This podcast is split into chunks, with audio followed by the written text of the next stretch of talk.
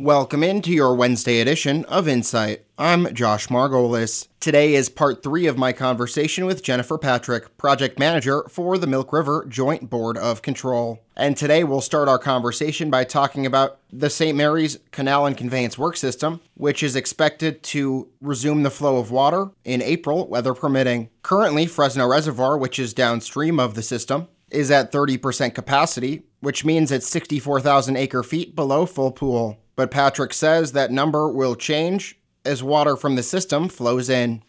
You know, I have not looked at projections. Uh, Sherburne is full. Sherburne is, I think, 120% of normal. So we are in a good spot right away to run water across. But, you know, if we could move 50,000 across before irrigation, that would be the ideal scenario, and then start with a full pool reservoir. But we just we need some precipitation in the basin before that can happen or we'll be making a call on irrigation water relatively soon. What's the joint board's involvement i guess with the fresno safety of dams project? And i guess where, where do you feel that that project's coming along well, Fresno Safety of Dams is completely different than operations and maintenance, as they kind of alluded to today in the meeting. It's a loss of life.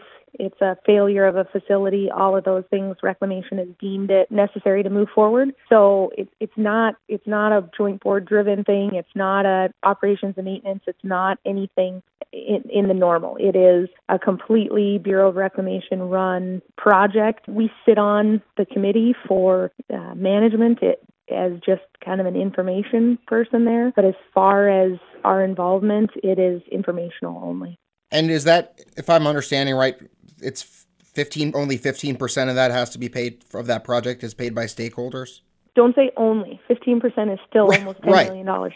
I, I, I, you're right. Is there anything else you want to talk about um, regarding the, the working group or the, the joint board? Anything else? No, I, I just think, you know, with this, this recent failure, we have some great entities all at the table, the watersheds, the tribes, the, you know, everyone at the working group meeting. So I think it's kind of energized the project again as we move forward and try to find a, a workable solution for the future.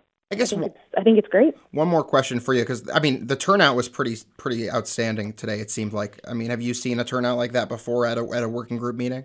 You know, we've had we've had good turnouts. I don't think the the watershed, the conservation districts, NRCS, those entities um, have not been there in full support, and so it was it was nice to see. Their new coordinator has done an excellent job with outreach and trying to get the groups involved. And that does it for your Wednesday edition of Insight. My thanks to Jennifer Patrick, project manager for the Milk River Joint Board of Control. For New Media Broadcasters, I'm Josh Margolis.